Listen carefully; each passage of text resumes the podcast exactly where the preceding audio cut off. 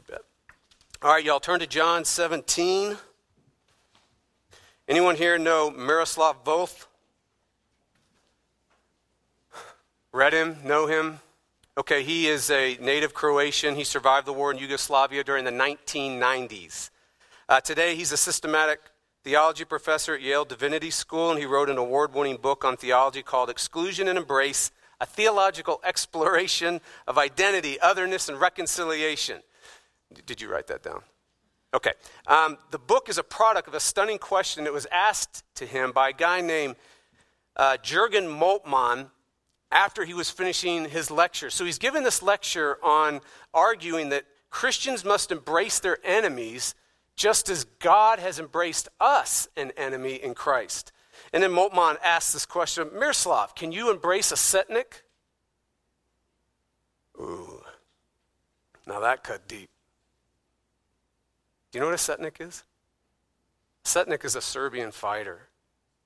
Serbian fighters who sowed desolation in Volf's Croatia, who herded its people into concentration camps, who raped its women, who burned down its churches and destroyed its cities. But Miroslav, can you embrace a Setnik?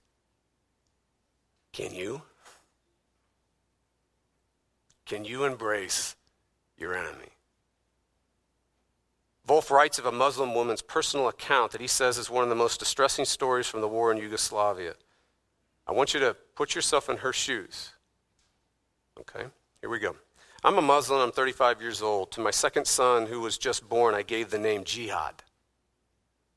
So he would not forget the testament of his mother, which is revenge. The first time I put my baby at my breast, I told him, May this milk choke you if you forget, so be it. The Serbs taught me to hate. For the last two months, there was nothing in me no pain, no bitterness, only hatred. I taught these children to love. She means the Serbian children. I taught them to love. I did. I'm a teacher of literature. I was born in Ilias and I almost died there. My student, my own student, Zoran, the only son of my neighbor, I'm not going to say what he did. And as he was doing this, bearded hooligan stood around, laughed, and he told me, You are a good for nothing you stinking Muslim woman. I do not know whether I first heard the cry or felt the blow, because then I had a former colleague, a teacher of physics. He started yelling at me and hitting me, Ustasha, Ustasha, and he kept hitting me wherever he could. I have become insensitive to pain, but my soul, it hurts. I taught them to love, and all the while they were making preparations to destroy me everything I love. Jihad, war. This is the only way. Can you embrace your enemy? Our text today deals with an enemy that we have a complicated and confusing relationship with. We just don't know what to do with it, quite honestly. The other two enemies, sin, we get that one. The other enemy, Satan, we might not get him, but we know he's real, right? But this, this enemy, it's so complicated, it's so confusing. We make millions and millions of choices every day in how to relate or not relate to this enemy. Please stand for the hearing of God's word.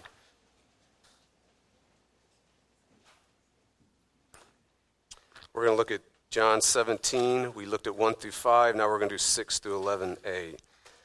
All right, I have manifested your name to the people whom you gave me out of the world. Yours they were, and you gave them to me, and they have kept your word. Now they know that everything that you have given me is from you. Why? For I have given them the words that you gave me, and they have received them, and they've come to know in truth that I came from you, and they believe that you sent me. I am praying for them. I am not praying for the world, but for those you have given me for they are yours.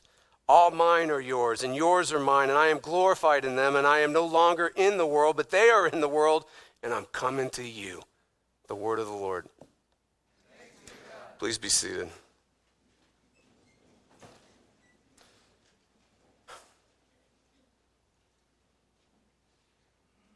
Oh God, we ask that you would shine on the page by the power of your Spirit, that you would fill us and anoint us and that you would, you would open the eyes of our hearts to know you better. And we pray this in your name. Amen. All right, what's the enemy that we have a complicated, confusing relationship with? The world, right? Look at verse 9. I am praying for them. I am not praying for the world, but for those whom you have given me, for they are yours. Throughout our lives, we make millions and millions of choices between surviving the world on the one hand and embracing the world on the other. And how they interact, and sometimes we're here, sometimes we're there, sometimes we're both, and we quite honestly just don't know what to do. Who's seen M. Night Shyamalan, Shyamalan's movie, The Village? You can raise your hand. Okay, good. The main characters live in that movie, remember? They appear to live in what? Late 1700s, early 1800s, something like that. Some frontier place in America. You know, just by the way they talk, their English is just kind of cute and perfect. You know, not like Texans, you know, or Americans nowadays, right? Uh, their dress, the log homes and buildings, they're not getting their food from HEB. You know, this is not the technology, the, the modernization, it's just not there, right? But early in the movie, what do you start feeling when you're watching this movie? Things are kind of creepy, right? I mean, at night, they have these guys posted in towers with torches. If the color red is seen, everybody freaks out. And then you start figuring out something sinister lives beyond the village in the woods. And it's named those we do not speak of. And then early in the movie, somebody actually goes a little too far into the woods. And the whole village is in an uproar because they're, they're fearing that this some kind of contract is broken, is broken with those whom you don't speak of. Here's a spoiler alert. if you haven't seen the movie, I'm sorry. But at the end of the movie, you realize it's all a big hoax. It's all a hoax. It's not the 1700s or the early 1800s, it's the 2000s. There are no monsters in the woods. It was a hoax that was perpetrated by the elders in the village to their children and to those that had come into this village or been born into it. And why? Why did they do this? Do you remember? They were trying to scare everyone into staying in the village. That's why they had the forbidden color of red, because it symbolized the blood and the sin and the evil in the world, and it was forbidden. They were trying to protect everyone from the world. They were trying to survive the world. When we or the church try to survive the world only, we become the village. I don't want you to miss this. In the elders' desire, the leaders of this village, in their desire to survive the world, to escape the world, they failed to realize they take the world with them. The forbidden color red is not just out there, it's in here. It's in the human heart. Okay, so we got to navigate with the world. Well, okay, it's not just about surviving the world, but it is surviving the world, right? But then what's the other side? Embrace the world? So what if you just embrace the world only? Then look at verse 11a. I am no longer in the world, but they are in the world, and I am coming to you. Where Jesus is going, where he's going, is an other world. It's called the kingdom of God in the Bible. It's called lots of things. It's called the true creation, the new creation. And there's this texture in the Bible. There's this two kingdoms that are together and entwined in this this otherworldly kingdom intrudes and breaks into this world's realm, and we get glimpses of it where God actually enters into human history. And it's the world of another, of the sent one. And so if we embrace the world only, we're cut off from the world of another. We lose the world of another. We lose the breaking in, the intrusions of light and glory and reality into our lives and into this world's realm. So, what do you do? Please, please hear me.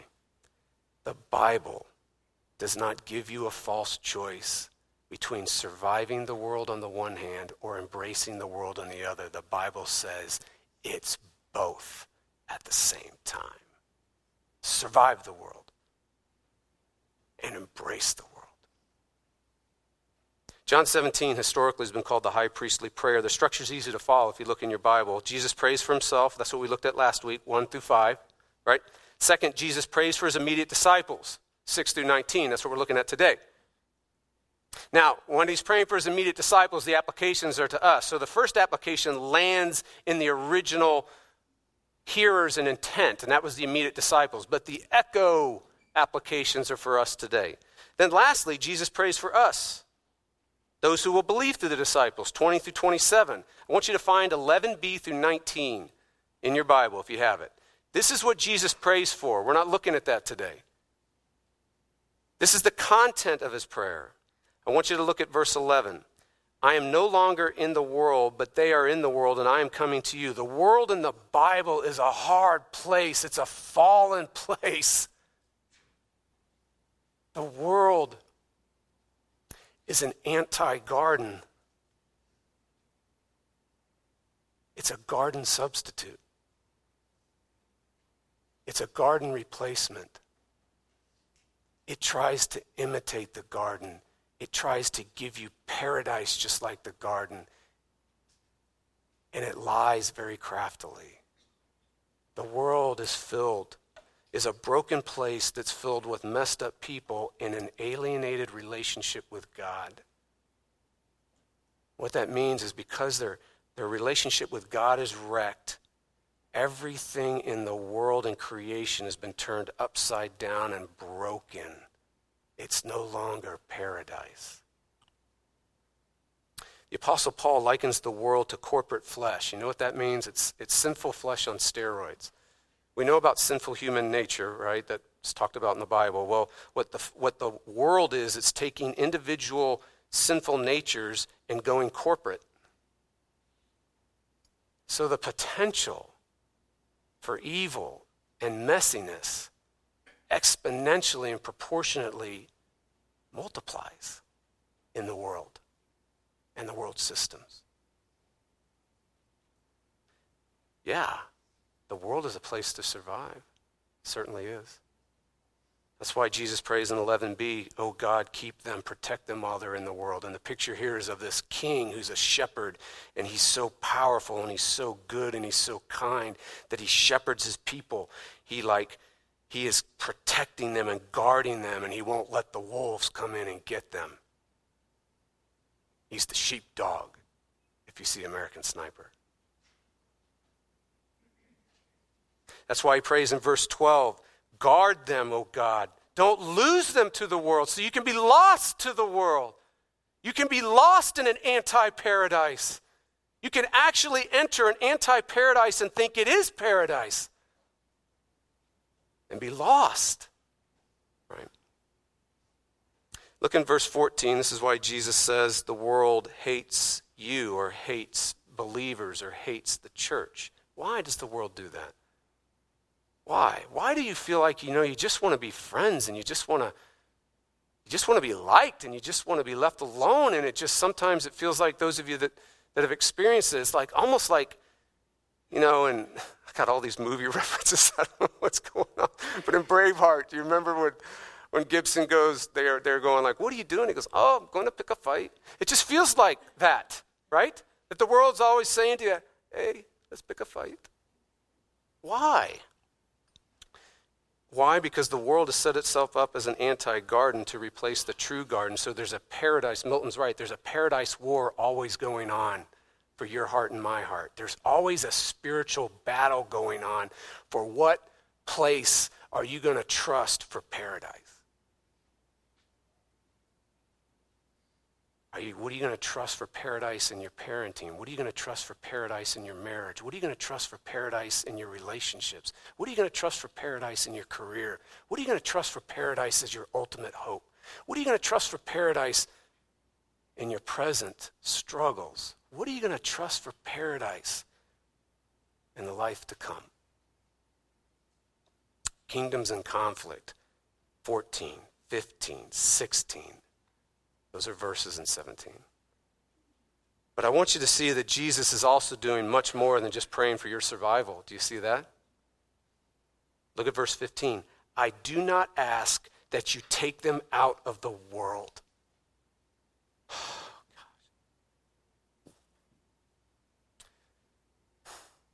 Have you ever wondered why God doesn't just take you home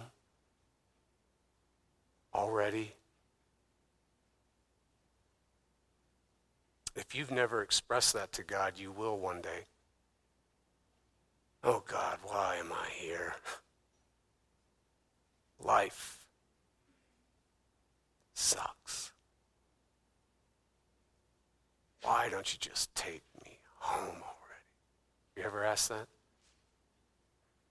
Do you know that Paul, when he talks about the groaning of the world and he talks about the groaning of believers, he uses that word groaning. You know what that word is in the ancient original language? It's the term used for a soldier who's bleeding out on the battlefield. His life fluid is flowing out of him and he knows he's going to die. He's just watching himself die, so he groans. And Paul says, We groan.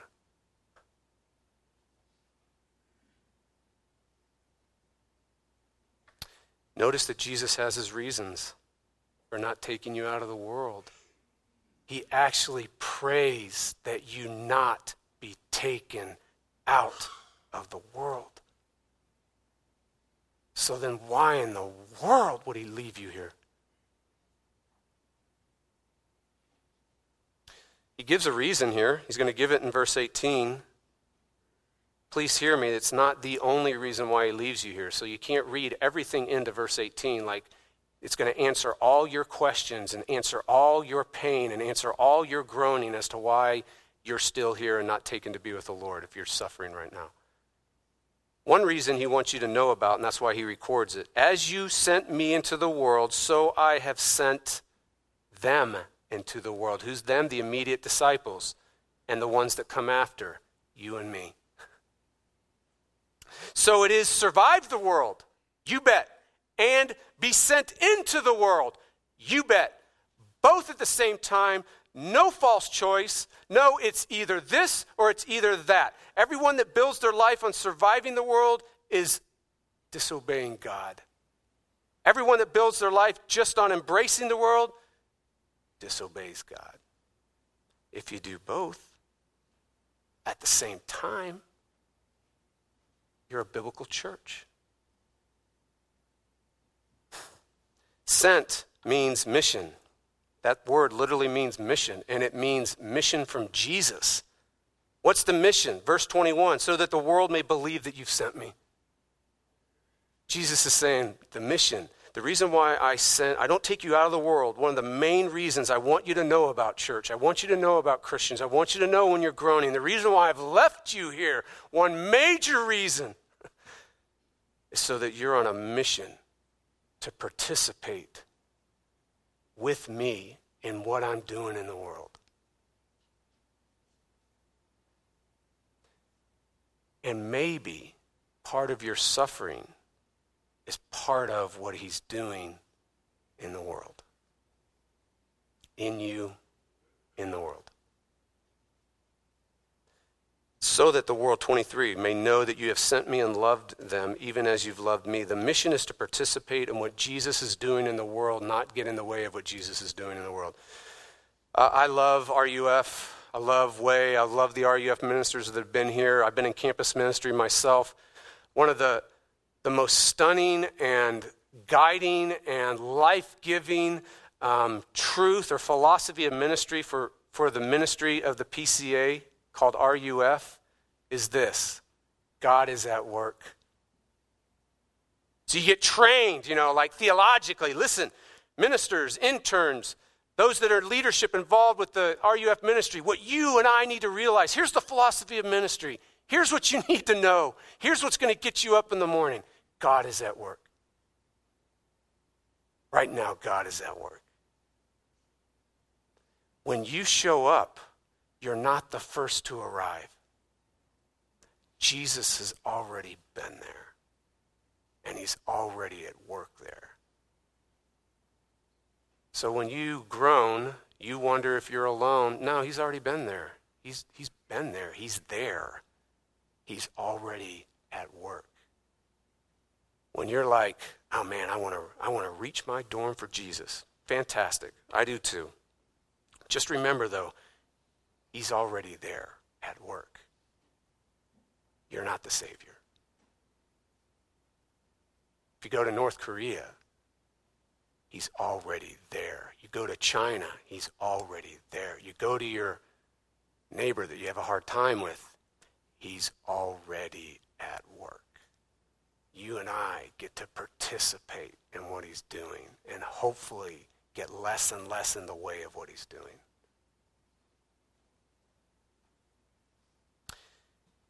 So that they may know that you have sent me and loved me even as I have loved them. The mission is to that the world would know Jesus, the sent one. The mission is that the world would know Jesus' finished work, that the world would know his staggering grace, that the world would know his indefatigable, indestructible love. That the world would actually become an intelligent mystic, what we looked at last week. That the world would have great clarity in the mind and have realness in the heart of really genuinely knowing who Jesus is and what he's like and what he's done. Creating a Christian village is not being sent into the world. I'm sorry if I step on anyone's toes, but I'm going to step. It's being a coward. It's unloving. It's thinking too highly of yourself. It's disobeying Jesus because he sent you into the world. being unshockable people, being the kind of person that's not shocked at sin and is not shocked at the messiness in people's lives and actually rolls up their sleeves and get involved in messy lives, that's being a part of what Jesus is doing. Building redemptive friendships wherever God has sovereignly placed you. There's a, a great commission text in Matthew 28, and it has these main verbs like make disciples, teach, baptize. And then it has what's called a circumstantial participle.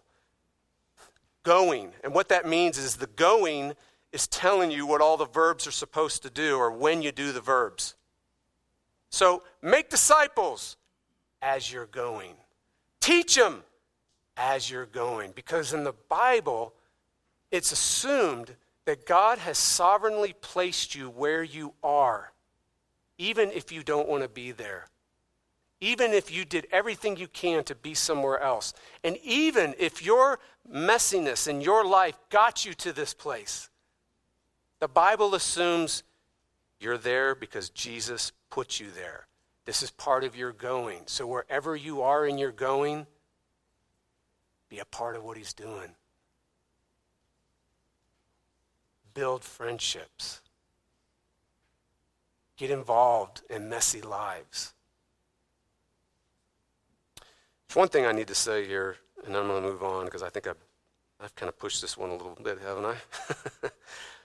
um, being a super saint in the world is getting in the way of what Jesus is doing. In other words, have you ever thought about your Christian witness? You know, you're like, oh man, I've ruined my Christian witness. Have you ever said that? Have you ever heard someone say that? Or someone say, hey, bro, what about your Christian witness? Um, you know, like, oh man, I lost my temper at work and everyone's talking about it now. I've ruined my Christian witness, right? Or a mom who says, oh man, my children see how selfish I am at home. I'm ruining my witness with them. Here's the deal being perfect and being nice and being put together and being Miss Manners and being Mr. I don't know what it, Mr. I'm not human kind of person, whatever. You know what I mean? Um, that's not being a part of what Jesus is doing. That's actually being in the way of what Jesus is doing. You want to be a part of what Jesus is doing? Go confess your mess to your workmates or whoever it was that you lost your temper with. Say, yeah, gosh, guys, I'm sorry. I got angry and, you know, my reputation just meant too much to me. No one will be able to relate to you at all, but you might as well just do it, right? Will you forgive me? That's being a part of what Jesus is doing. Being a parent that says, I'm going to come alongside my kids because I'm dealing with their selfishness because I'm a selfish person too. And I can come alongside my kids as a fellow fallen worshiper and say, I need Jesus too, kids. Today, tomorrow, forever. That's being a part of what Jesus is doing. I don't give a rip about your Christian witness. I don't. Jesus is praying then and now that we survive the world and embrace the world at the same time. Okay, what are the spiritual resources in this passage to do that, though? Think about it. How are you going to survive the world? How are you going to embrace the world? How are you going to do both at the same time? How are you going to avoid being the Christian village, right? And how are the Christian ghetto, whatever it is, or how are you going to avoid uh, looking and embracing and just being the world? How do you have both of those at the same time, the tension? I want you to look at verse 11b through 19. I've, this is the content of Jesus' prayer. We're not looking at that, but I just need to tell you that. Verses 6 through 11, they'll come before it, right? Because it's giving you the power of the prayer. Do you see that? The grounds, the foundation of the prayer is the power of the prayer. What's the power?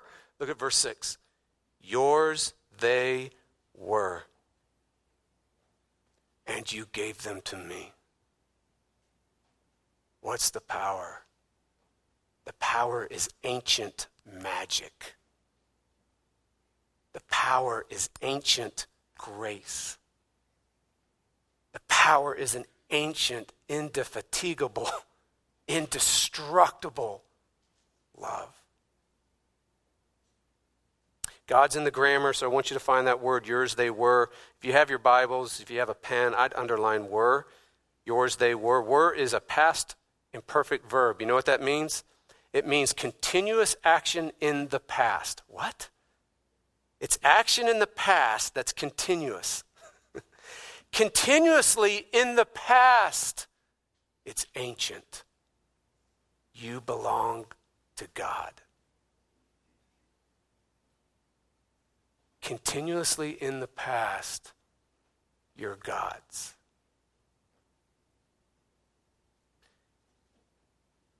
You've been loved, you've been known, you've been seen, you've been held, you've been sent for. It's ancient magic. Notice Jesus' order of the ancient magic. Number one, yours they were. Number two, so you gave them to me. Uh, don't, don't miss that order. Jesus didn't come to get God to love you. Jesus came because God loves you. The incarnation didn't get God to love you. His death didn't get God to love you. His resurrection didn't get God to love you. His, his exaltation didn't get God to love you. It's proof he does. Paul says, but God demonstrates, not gets it, demonstrates his love towards you in this. While you were a sinner, Christ died for you. We belong to God before Jesus' earthly ministry. Ancient grace, ancient love and magic. Ancient grace gives you a solid self. Ancient grace gives you an intact identity. Ancient grace gives you a solid security and a solid salvation. And what that means is, is that your security and yourself, the fact that you're, you want some sense of peace and rest, you want some sense of paradise and realness, and you want to be able to rest on it, and you want to be able to know it's secure, and you want to be able to know it's protected from harm. It rests not on your performance. It doesn't rest on your moral performance. It doesn't rest on your spiritual performance. It doesn't rest on any human performance. It rests on God. It rests on the wonder of God's own character. It rests on God's ancient grace for you. It rests on God's ancient love for you. It rests on ancient magic. Who are you?